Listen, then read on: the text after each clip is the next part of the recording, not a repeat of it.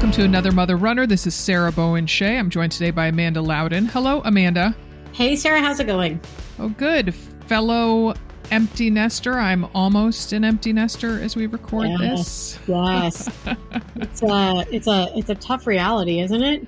It sure is. I, I at least have it's I've gotten to wade into the water rather than being pushed into the deep end because John, my boy twin, we dropped him off at school. Um, his move-in date was August 23rd, and then we headed back home from New Jersey August 27th. That being my husband and me is the we, and then Daphne, his twin, John's twin sister. We don't drop her off until Saturday, September 16th, because Oh, her- that's nice. yeah, her school is uh, Seattle University, and it's on the quarter system, whereas John's Montclair State is on the semester system. Right. Okay. Okay. Yes, well, that's good kind of nice. Yeah, Mhm, you get a little breathing room there. Yes. So Daphne's definitely not as um, tight with that. She's kind of a cat, whereas John's more of a dog, and they've always been that way. And so it's not like she'll like sit around and snuggle and or watch TV or you know go out to eat with me something like that. She's like, "Oh, can we get takeout?" And I'm like, "Man, then you're just going to disappear to your room to eat that takeout." Whereas Right. Right. instead of watching Dance Moms with me like your brother would. Ah, the good Oh, old yeah. days. Yeah, yeah, yeah. So, and you left your younger child out there in Colorado while you went back to Yes, Maryland. I did. And Mhm. then later this afternoon, my oldest is getting on a plane to go to Denver, where he will start his first official career job um, in about a month. And that one is hitting me particularly hard because this is Mm. the moment where I can say he will never again live underneath my roof. You know, Mhm. Although I'm not sure we can. Can we say that with a surety in this day and They, age? You know? They do do these bounce back sessions, but you know, I mean, I think it is. It's a bit of an official moment, and it's. Uh, yeah, yeah. ugh. And also be careful what you wish for. Be- I was thinking about that on my run this morning that I remember vividly. I maybe have talked about this on a previous episode, but being at dinner when my older daughter was a senior in high school and we were the whole family was there at the dinner table you know so no after school things people weren't out with their friends and this was let's say january of 2020 and i thought oh this is probably one of our last dinners. You know, I could count on two hands, you know, how many family dinners we'll have together. Oh, I would give anything for more family dinners together. Well, I got it. night after night after night. no one was going anywhere, and we were eating at home. yeah, yeah. Can I tell you, know, in the weirdest way, I thought that was one of my happiest little periods of life. I loved having both my kids like forced under my roof twenty four seven. I really Mhm. did. Yeah. Mhm. So, Yeah, although you know, and then I mean, again, comparing, contrasting to to lockdown and the pandemic, and the few times where I was the only person in my house during lockdown, you know, like I don't know, maybe the kids would be on a bike ride and one would be walking the dog, and I don't know what, you know, my husband would maybe be at the supermarket, you know, all masked up and everything, and I'm like, oh my gosh, I'm alone in my house. This is so glorious. and now it's like, well, I'm alone in my house. Right, right. Totally. Silly people. Silly mama. I know. I know. Oh my gosh. Well, John has taken to college like a fish to water. We barely hear from him. And yesterday I finally broke down. I was like, hey, I'd really love to talk to you. I texted him and I said, you know, tomorrow after 1230 my time is anytime after 1230 my time's great. And he's like, yeah, I think I can work that out. Well, thank you so much. Should I send you a Google Calendar invite? Right, right. Exactly. Exactly. yeah, Yeah. I mean, you know, he'll heart a text or you know give it a thumbs up or a, a thanks, but no, not much. I've I've even I've taken to looking on his Instagram account. I supposedly didn't look quick enough because Molly, you know, my best running friend, she was like, "Oh, that was such a cute picture of John with the playbills." And did he go see Funny Girl? And I'm like, "Oh, where was it?" And she's like, "Oh, it was on his Instagram story." Oh, well, by the time I got to it, it was gone. Oh, So- that's a bummer. Yeah. yeah Yeah. So, yeah but he did go into Broadway, he met a friend who is a freshman at Barnard, met her at Funny Girl, and they saw it was the Saturday matinee, and the next day was Lea Michele's last performance. Oh, wow. So, yeah. So he said it was, uh, he texted his dad and said it was the best singing he's ever heard on wow. stage. Yeah. That's really cool. Yeah. And then so like my parents, I there was an article in yesterday's New York Times about Leah Michelle and her, you know, this final performance and how it really revived her career and and, da, da, da, and so I mm-hmm. cut it out and I'm going to put it in a note card and send to him. I'm like, oh my gosh, another generation of Bowens sending things from the New York Times. That's so excellent. It's so excellent. I had it's so funny. I had an Aunt Ruth who used to always clip things out and send them to me uh-huh. always. And, and I find I do that as well. And and I was like, oh my gosh, I've become Aunt Ruth. And, I, you know, we used to, it was a family joke how much stuff she would send in the mail. And, and here I am, like maybe a lot of mine's via email, you know, sharing links, but mm-hmm. still. Yeah. Oh yeah. Oh, I realized that I could go on to nyt.com and send him the link or, you know, look it up on the app and text it to him. There's other ways of doing it, but I'm like, oh, but it's that really pretty picture of her on stage with the white roses on the ground around her. And you know. Right, right. I like it. I like it. oh my goodness. Well, it'll be interesting to see how our children progress. I'm interested to stay in touch about this. Yes, for sure. And how parents do. Yes. Mm-hmm, mm-hmm. Yes. yes. Um, let's not forget us. Right. All right. Well, today we are talking about kind of the ins and outs of a medical tent at a race. It's a place no athlete wants to end up, but when you need to, it's wonderful to have knowledgeable experts there to help you. And that's what we have with us today. So, first up is Shelley Weinstein, the Marine Corps Marathon Organization's medical operations officer, who's also a board certified sports physical therapist. In her role with the Marine Corps Marathon Organization, Shelley oversees the care, logistics, and management of 12 annual events, seeing 45,000 runners and 120,000 spectators a year. Thanks for joining us, Shelley. Thank you for having me. I really appreciate it. Shelley, tell us a little bit about your running background. So I used to run a lot. I was never very fast, but I was in the military for years and running is one of the requirements. And I, I honestly found it to be my mental health. Just get out there and run. Didn't start running until I was in my early 20s before I joined the military. And I got about 24 good years of running before I started to have some hip problems. And so that just made things a little bit more difficult. I've now had a total hip. Um, so I walk, I speed walk right now to try to maintain my fitness. Um, but the nice thing is I get to work for an organization that I still meet and get to take care of a lot of runners. So that keeps me in involved in that particular area. Very nice. And on that topic, talk to us a little bit about your professional background and how that kind of led you to getting involved with the Marine Corps Marathon. Sure. You know, I think sometimes things just happen by chance. So I was active duty in the military as a physical therapist stationed at Quantico in Virginia. And the clinic always coordinated a lot of the medical care for the Marine Corps Marathon. And so I was told that I was going to be the person coordinating the care out of the clinic. Didn't really know what I was doing my first year. I had run it the year before. And when you see it from a runner's perspective, very different than the backside.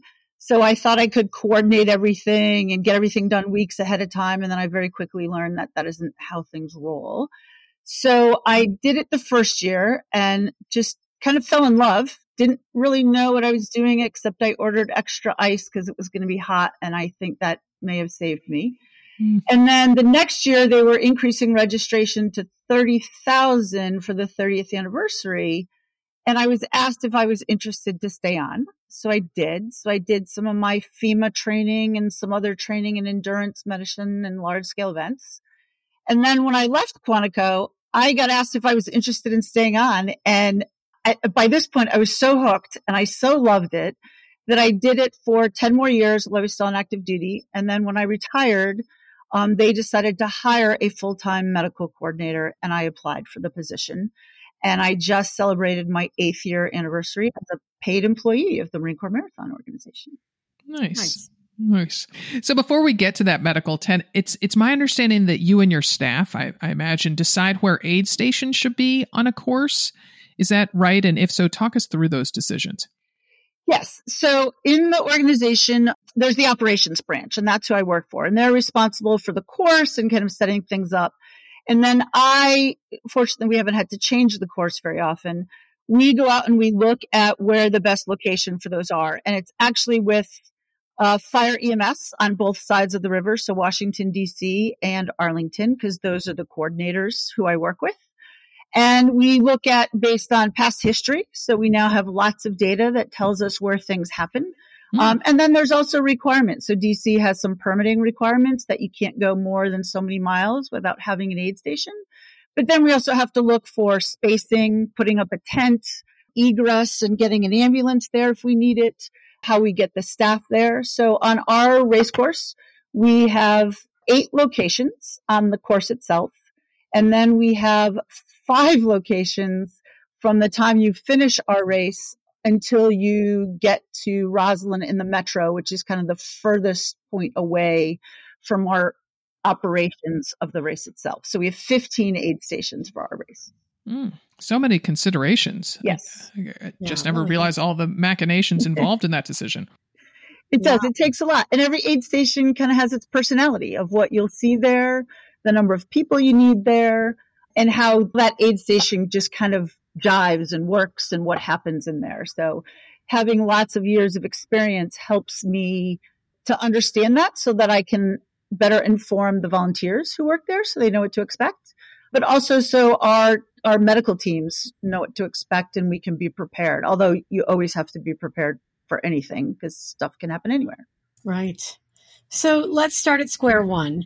Can you give us a general rundown of what the folks in the medical tent do, including how many people are on the medical team of a large marathon and those kind of details? Sure. So we are the fifth largest marathon in the US. However, one of the differences between us and the world majors is we have almost the same number of runners, but we give no prize money.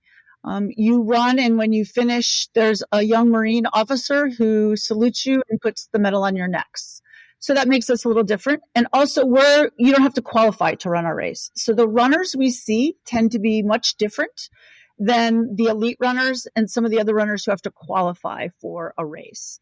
So for instance, our finish time is about median finish time is about an hour and four minutes slower than the runners at Boston. So, and we have a lot of first time marathoners. It's a bucket list. So when you look at the total medical team, and that includes people in the aid stations, the roamers out on the course, the fire EMS teams, the amateur radio operators who support us, the liaisons we have in the hospital, we are just shy of a thousand people who support mm. the medical team. Wow. Wow. Again, the I guess I just this is like you know a a room or something that I never knew existed, and there's so so much in the room. My goodness. get it. Runners don't want to see us. We understand that. We you know what I tell people all the time is when it's cold, medical tends to be bored. I'd rather have bored medical people than busy medical people, but we're there in case people need us. Mm-hmm. And it's really what I would call first aid plus and then mm-hmm. emergencies.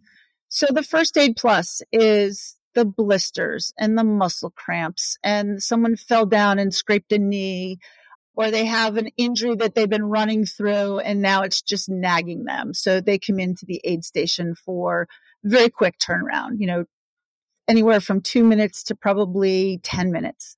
And those are the physical therapists and the athletic trainers and the Navy corpsmen who are kind of managing most of that. And then there's the emergencies. And the two that we are most concerned about are exertional heat stroke, which happens a fair number for us at our race. Um, and that's when someone's core body temperature gets very high and they become confused. And if they're not cooled very quickly, they can get very, very ill. They can have damage to their organs, to their muscles. And if it's really not taken care of, they could die. And that is one of the things that we do exceptionally well at our race because our Navy medicine people who support us do that as part of their training with the Marines all the time. So heat stroke is probably the most common serious thing we see. But then the other is someone who has a cardiac arrest. Um, their heart stops for whatever reason, and we are there to get things started and take care of them. And I tell people all the time, um, we just had we had a case last year The gentleman survived and it was a textbook case. Someone saw him standing on the side of the road. He approached him. The man passed out. The runner helped him pass out. Two other runners started CPR. The EMS vehicle was there in less than three minutes. The man was cardio converted with um, an AED and talking in the ambulance before he went to the hospital. Wow.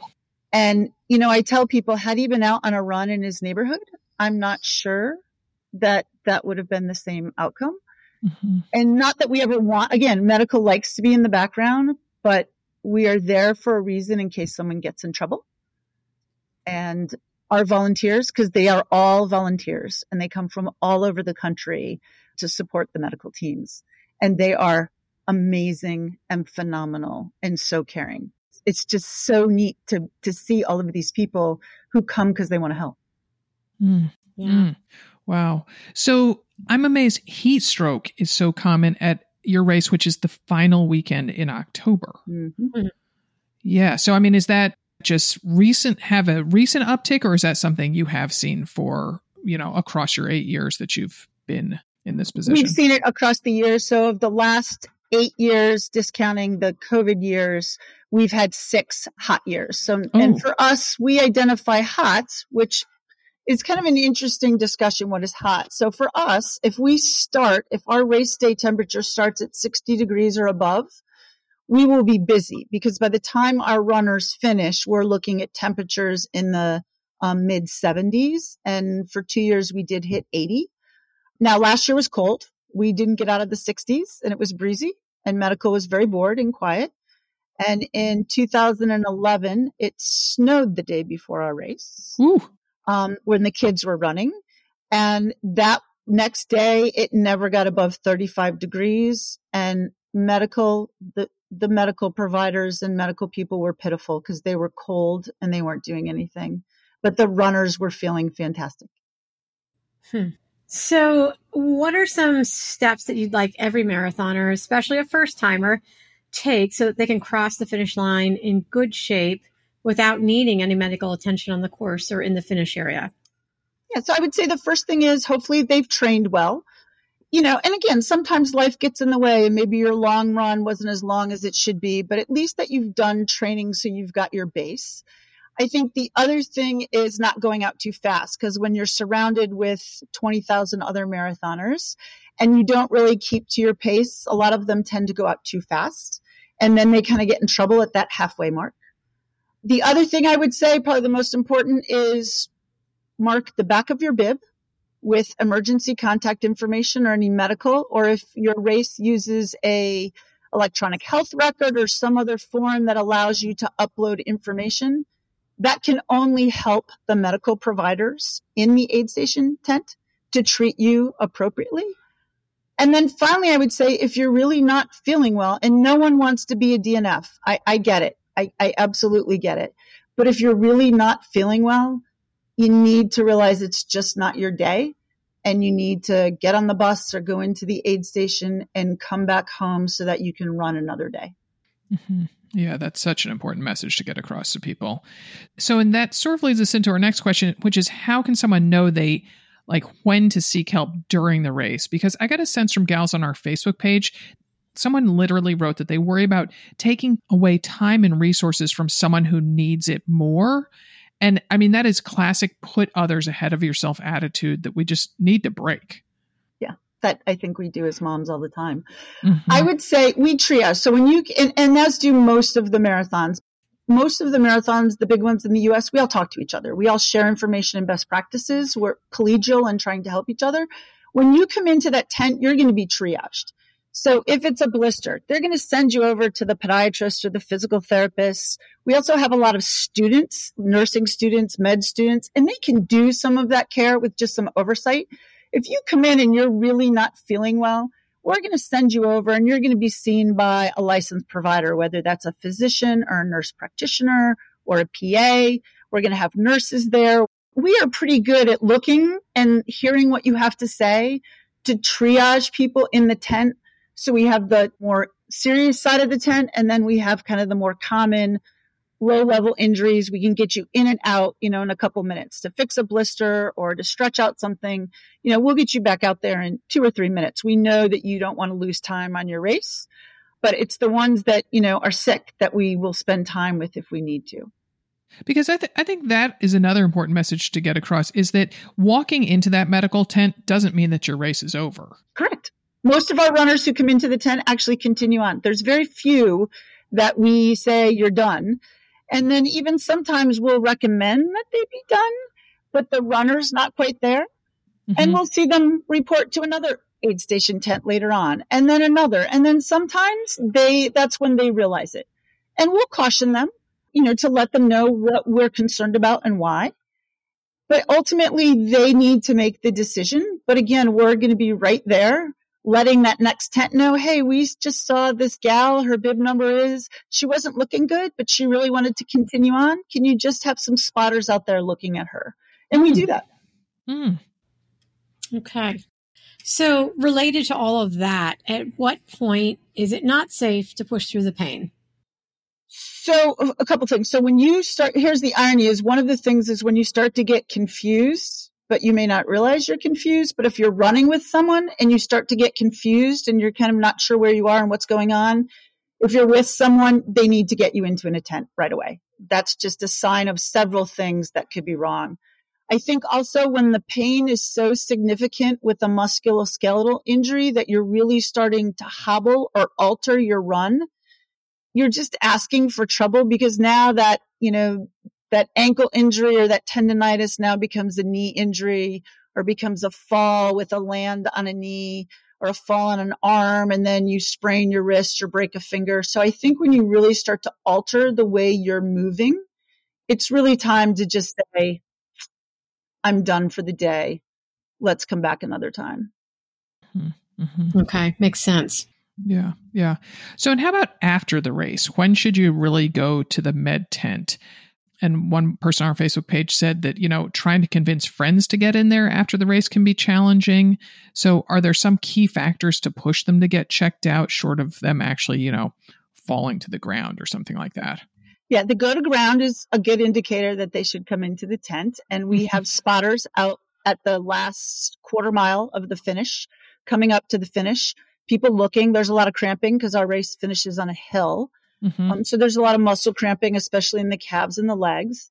And we have a group of people out there who are spotters, medical spotters, who are looking to see what you look like, what your color is. Mm. We want you to keep moving. And then in our race, the nice thing we have is we actually have progressive aid stations at our finish because there's the adrenaline piece, right? So you cross the finish line, you're excited, you've done it. Maybe it's a bucket list thing or you have a PR and you don't feel anything, right? You're still excited because you're still moving. So you bypass the first medical tent because you haven't dropped and you go and get your food and your drink. And then you walk up and you're starting to walk into the finish festival area. Well, there's an interesting spot up there where people just start to realize what happened and the adrenaline leaves them. Mm. And now they're not feeling so good. They're a little nauseous. They may have a little vomiting. They may just not feel well at all. And so we have another aid station there. And then finally, we have two aid stations in the Finish Festival. One is right near where people meet their families and their baggage, because the other thing, when you stop moving after running a marathon, that's never a great thing, right? Because your blood drops to your, to your, leaves your brain and your organs and goes to the bottom of your legs and you feel woozy. And then that very last aid station, it's interesting. The people we tend to see there I would say are the over 50 runners who have some other comorbidities. So maybe they have diabetes or they have some other things. And by that point, many of them just see that red cross and that tent and they think, I need, I need to be looked at. So a lot of people do fat those first two tents and that's the beauty of our setup. And we know that based over time that you sometimes you just got to let that adrenaline rush leave the person before they figure out that they need to seek care. Mm. Okay. So what's the line for what can be treated in the tent and what requires evacuating an athlete from an event? I mean, I, the obvious ones are probably heart attack or being struck by a vehicle, but what are some of the other ones? Um, so those, so those uh, athletes who have heat stroke, who we suspect may have been hot enough long enough that they've done some damage to their kidney or their other organs. There's something called rhabdomyolysis where your muscle actually starts to break down and it's very difficult for your body to process that. We can do some basic labs at our aid stations. And if those readings do not make our providers happy, or the person just doesn't seem to be recovering, they are transported to the hospital. And that really is the majority of who we send. Now we have had a couple people with fractures. So we had one lady who had been training with known hip pain and she tried to gut it out and she ended up with a stress fracture that she actually completed. She was sent to the hospital. But a lot of runners, you know, again, they don't want to go. We can't physically force them. So we try to educate them as much as we can. But in 30,000 runners, like I said, the people of heat stroke, we might transport anywhere from 25 to 30 of them. But other injuries are really very, very minimal because we can treat them and get them home to family members or leave with a family member or friends. And then a lot of times it's following up with their physical therapist or their primary care provider later in the week. Mm-hmm. So, how have things changed in the medical tent since you first began eight years ago and the time before that, both in terms of treatment and the type of injuries and issues that bring athletes in? I, am particularly thinking because of this kind of newer wave of newer runners, yes. you know? So, a couple things. So, I would say back when I first started 20 years ago, my first few years in the tent, we did not have as many supplies and things that we needed because there hadn't been a good history of what needed to be taken care of.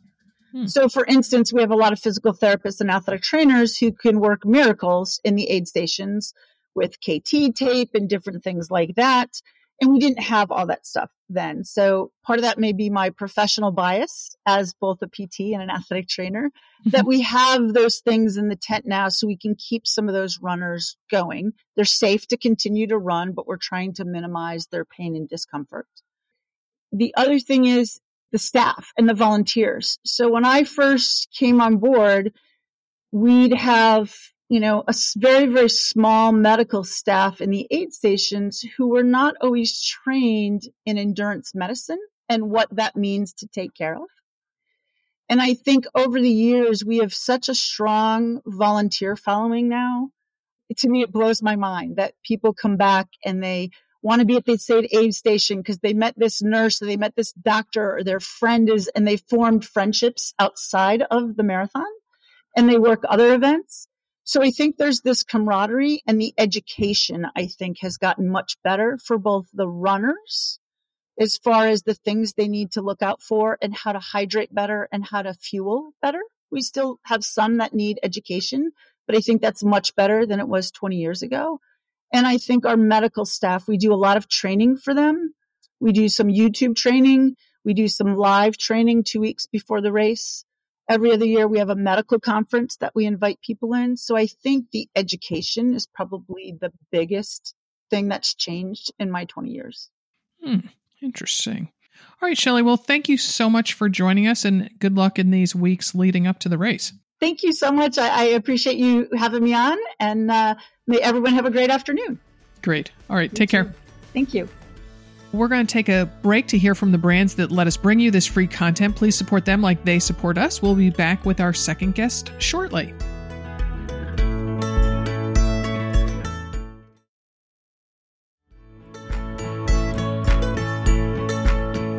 Here is that promised second guest. It's Katie Powers, a registered nurse and lactation consultant who has worked in the medical tents of numerous races, including the New York, Chicago, Houston, and Cowtown marathons. She also has volunteered at the venerable Boston Marathon, and Katie was in a medical tent right near where the bombs went off at the 2013 event, which we'll ask her about.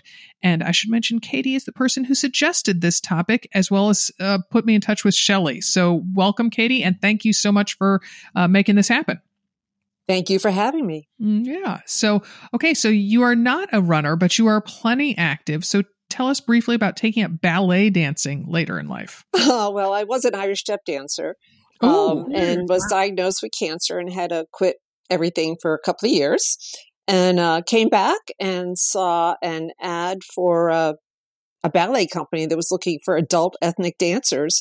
And I had returned to Irish dancing at the time and thought, well, I'm an adult and I'm ethnic. So uh, I went to the auditions, auditioned, and didn't realize I was not to be invited back, but I showed up anyways and um, just was determined to learn how to do the mazurka for Coppelia. And when it was all over, when I went back to the Irish dancing, all the, just me and a bunch of 12 year old girls. And I thought something's wrong with this picture. So I went back to the ballet company and said, Do you have beginner classes? They said, No, but you can stand in the back. And that was the beginning. and uh, 20 years later, I'm starting to catch on.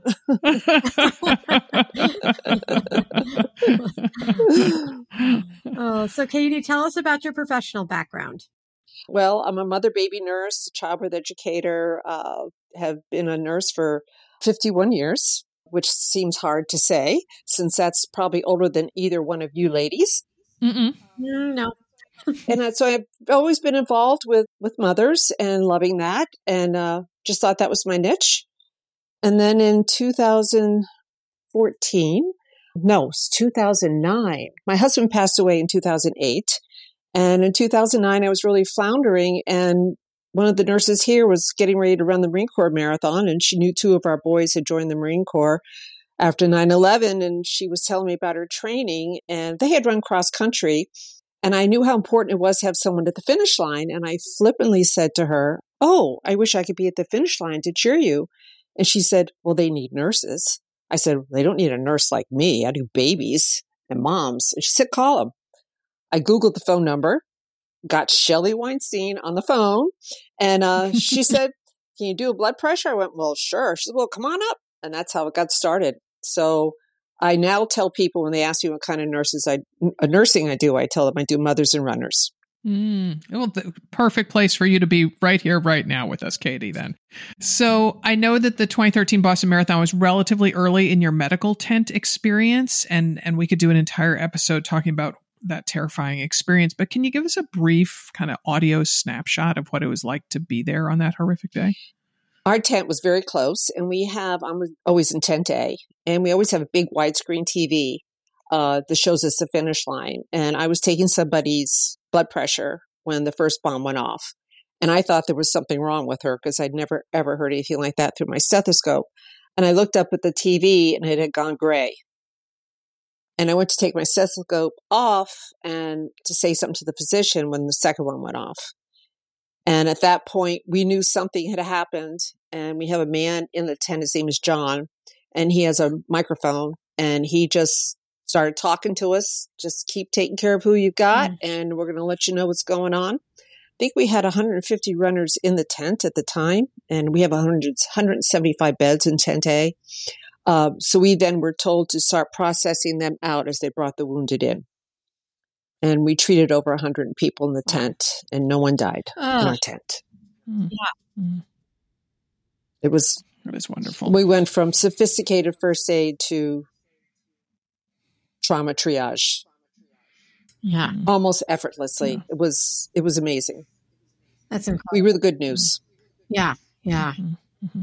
So, changing gears and turning to a mm-hmm. happier mm-hmm. topic, uh-huh. we love that you're able to merge your lactation expertise with race Tell us about your involvement facilitating the availability of lactation stations for athletes at various races.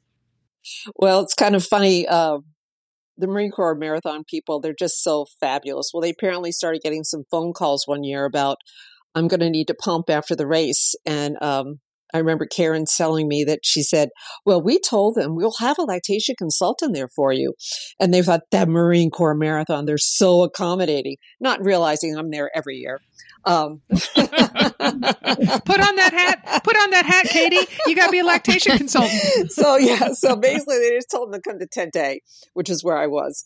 And uh, so, anyways, I would set aside an area. And then uh, more and more women were calling and saying, I'm going to need a pumping area. And so Nicole Donovan with the New York Marathon, she actually last year set up a complete freestanding tent. It was called the Lactation Station. And uh, she did a very wise thing. She got a pumping company involved. And I went over to visit it, and uh, it was great. They had all their pumps there, they had snacks there. And Boston this year also had a special area. Mm-hmm. Mm. Love that. Wow, that's Yeah. fantastic. Okay, Katie. So, as a non-runner, do you feel there are qualities runners possess that might make them more apt to end up in a, the medical tent? Like we sometimes cling too tightly to our goals, making us risk our health or kind of push away common sense. Well, you know, I want to address. You had mentioned earlier a question that came up on Facebook Mhm. about don't want to take up another space. You Mhm. know, I'm not that sick. I don't want to take up another space. Mhm. I go with if you think you have a headache, you have a headache. Mm. And we're there to take care of that headache. If you have any inkling something might not be right, they should come into the tent. Don't worry about taking up a space. That's why we are there. So, um, I, I love listening to your podcast because it helps give me insight into how runners think Hmm. and what their concerns are. So I find your podcast very, very beneficial to me as a volunteer so that I can better take care of runners. Hmm. I find that they all have a story. They all have a purpose. And one of the things I love about working the long distance races is most of them, they're not expecting to win. And I tell them always, you won when you stepped up to the start line. Hmm. That's where you won this race, just getting there. They tend to be very hard on themselves. And so it's an honor and a privilege for me to help them hopefully be gentle with themselves. Mm. Yeah. Is something offered in the med tent that you wish more runners would take advantage of? And do you think that runners think that even if they step into the med tent, it means it's the end of their race? There's a lot of psychology when they come in. I'm finding it hard to put it into words right now. Um, our job is to make them feel glad they came in. I hope that when they leave, if they run another race, they'll go, it's okay to go into the medical tent. Mm. They're nice people. They're going to take good care of me and I'm going to feel better. I don't ever want anyone to hesitate. And I think when they do leave, they're always, they're always surprised at how nice everyone is. And I find uh, it's interesting. A lot of the foreigners that come in are so afraid they're going to get a bill and they're so surprised. They go, no, we're all volunteers. No one's going to get a bill. It's pretty much the only time in the U.S. healthcare system that you won't get a bill. So let's all go get our medical treatment at medical tents in Marathon. well, you know, I, I, th- that does happen too. Um, I've had a one particular runner that I would see him in almost every race, and he would seek me out. Stop. I want you to do my blood pressure again, Katie. Oh. I Or the suspect time no, there's something else at work there. I, I think that he might know that you are a uh, widow and uh, he has other interests in mind. I don't know. well, actually, at Houston, it was really kind of funny. One time, I had this runner. He was a, in his He he was so nice, and I was I was walking him. He came in. He wasn't able to walk. and got him up, and I'm, I was walking him, trying to determine whether or not he could be discharged. And he says to me, "Ma'am, are you married?" I said, "No, I'm not married. I'm a widow." He says, "Oh, are you dating?" I said, "No, no, I'm not dating." He said, "Matt, why?" I said, "Well, no, no one's really asked me." He said, "Well." You got to come back to Houston. We got to get you a boyfriend. You're a nice lady. Um, No. hey, hey, but jokes aside, if if a spectator is feeling unwell, they can go into a medical tent at a marathon. We're Yeah? never going to turn anybody away. Mhm, mhm. yeah. Okay. Yeah. Yeah. And we have had spectators brought in. Mhm, mhm. Yeah, one one time I was at Boston. It was the Boston 5K, and um, we a bunch of us volunteers had we had finished the 5K. We went down to watch the kids run because they were having a kids run. It was the day year after the bombing, and um, we were just standing there, and someone said, "There's someone over there that that needs some heartburn medicine." I said, "Oh, really?" So um, I looked at the other nurse that's with me and said, "Let's go over and assess." And we took a look at him, and I looked at her, and she looked at me, and she said, "I'll get the AED." I said, "Yep." Ooh, wow. yeah. And there Mm. he was sitting there having a heart attack. Oh my gosh. And Tums was not going to cut it. Wow. Tums Tums wasn't going to cut it. No, Mm, Yeah. Yeah. he had come Wow. to see his granddaughter race. mm. Mm. So the women who hang around another mother runner are wonderful and helpful. And we've got one RN who asked how she could get involved in volunteering at a race. What advice would you give someone like her? Do it. Just do it. Do it. You will, uh, you'll have the, you'll meet amazing people. You'll have amazing experiences and you use your basic nursing skills. Mm-hmm. It's about vital signs. It's about having an eye and you're never alone in the tent. If you can't figure out what's going on with this patient and what needs to be done, there's always somebody there that will be able to help you. So you just go to the volunteer page and look for medical team, click on it, and uh, hopefully you'll you'll be able to sign up. Oh. And you get some really cool things. I know uh, we all love bling, right? so Marine Corps Marathon, you get the coolest T-shirt. Uh, Boston Marathon, you get a great jacket. Mm. And New York Marathon, you get a jacket and a t-shirt. and so, but but for that, you come up from Florida to. I mean, yes. I assume this is all on your dime that you're doing this. It's how I choose to spend my money, is what I tell people. Yeah, that's really lovely. Love that.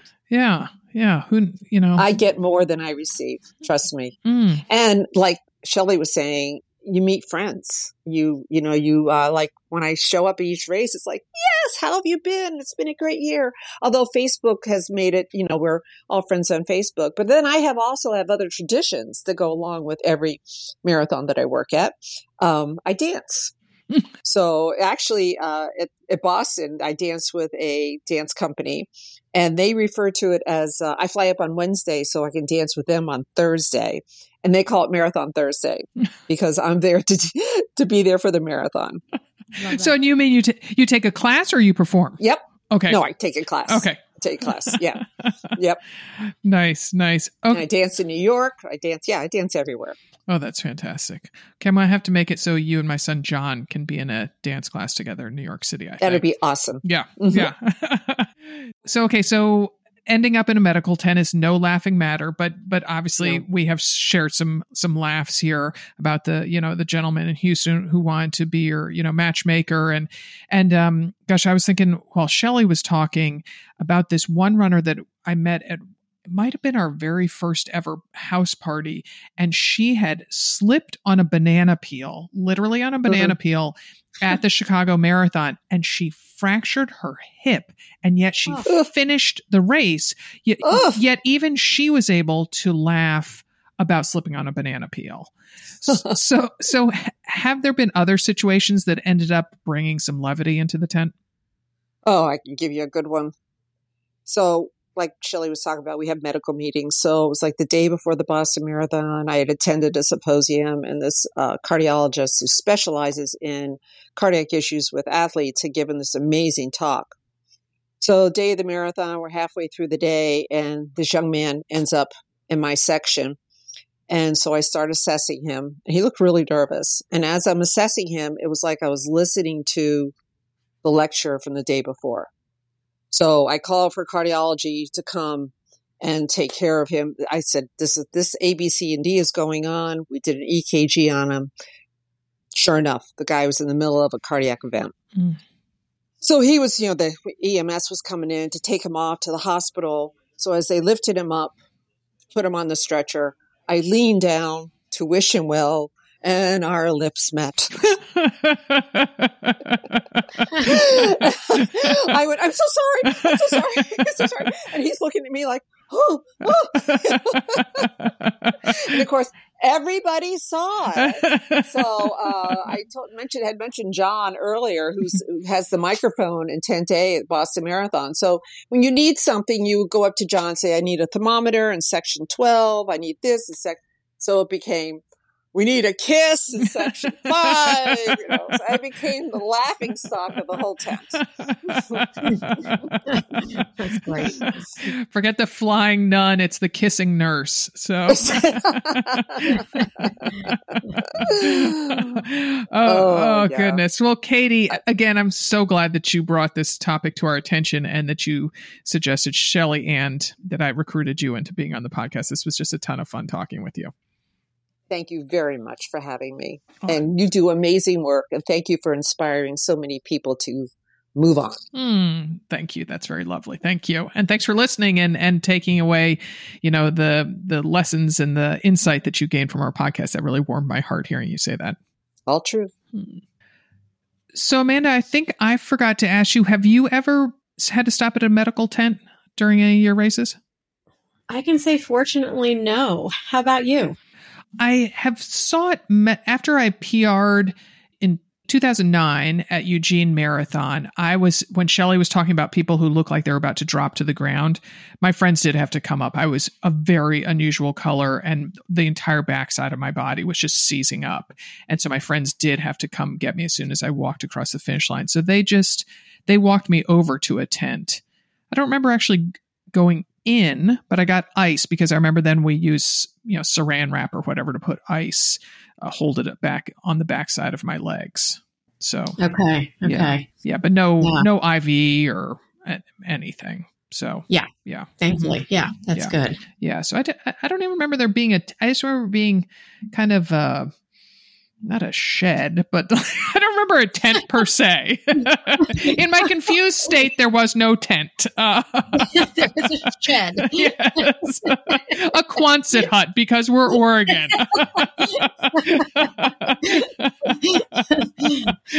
oh my goodness. Oh my goodness. All right. Well, please join us for our next running retreat, perhaps our last running retreat, because we are considering pressing pause on retreats for a bit. This one is going to be held on Hilton Head Island, which, believe it or not, is shaped like a running shoe. It is going to be November 3 to 6, and that is just off the coast of South Carolina. We bring in guest presenters, have group runs on the flat, super wide, hard packed beach, eat fantastic meals, do yoga, uh, form all sorts of friendships, and laugh a whole bunch. And this is all with a front row seat of the Atlantic Ocean from our host hotel, which is called the Beach House.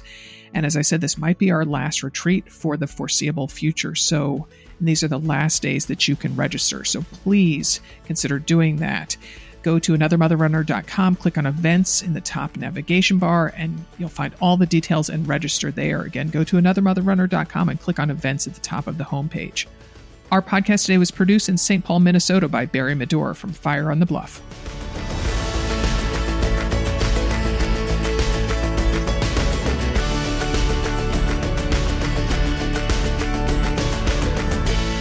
have, I told you that story, Amanda? That that he had to wear for a, an audition. They list of things that said it said a dance. The boys had to wear a dance belt. So we went to the store and asked what a dance belt is, and it's a quilted on the inside thong. You know, All right. you know, you know, uh, banana holder, let's say. and, uh, and so, but other th- th- these, it was when it was, I don't know, sixth or seventh grade, and other boys showed up with a leather belt over their um, tights and Oh t-shirt. Oh my gosh, I would have died. That is the best. That is the best. I I would have loved if it was like a grow Grosgrain, like preppy belt or something. Right, right. Oh my gosh, that is great.